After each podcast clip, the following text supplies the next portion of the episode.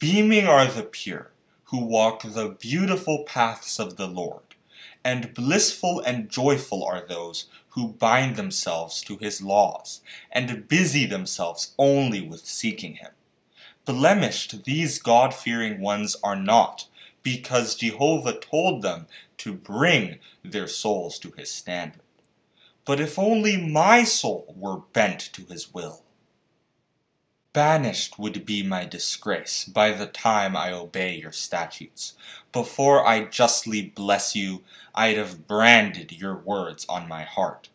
Believe me, I'll worship you, so I beg you, please don't leave me completely behind.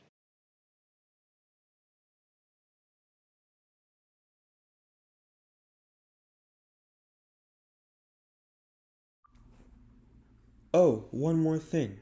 If you like what you heard today, please use this link https colon double slash anchor.fm slash poems of zion slash message.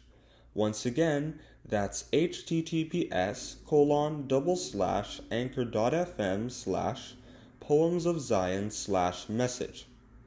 I hope to see some nice feedback from you guys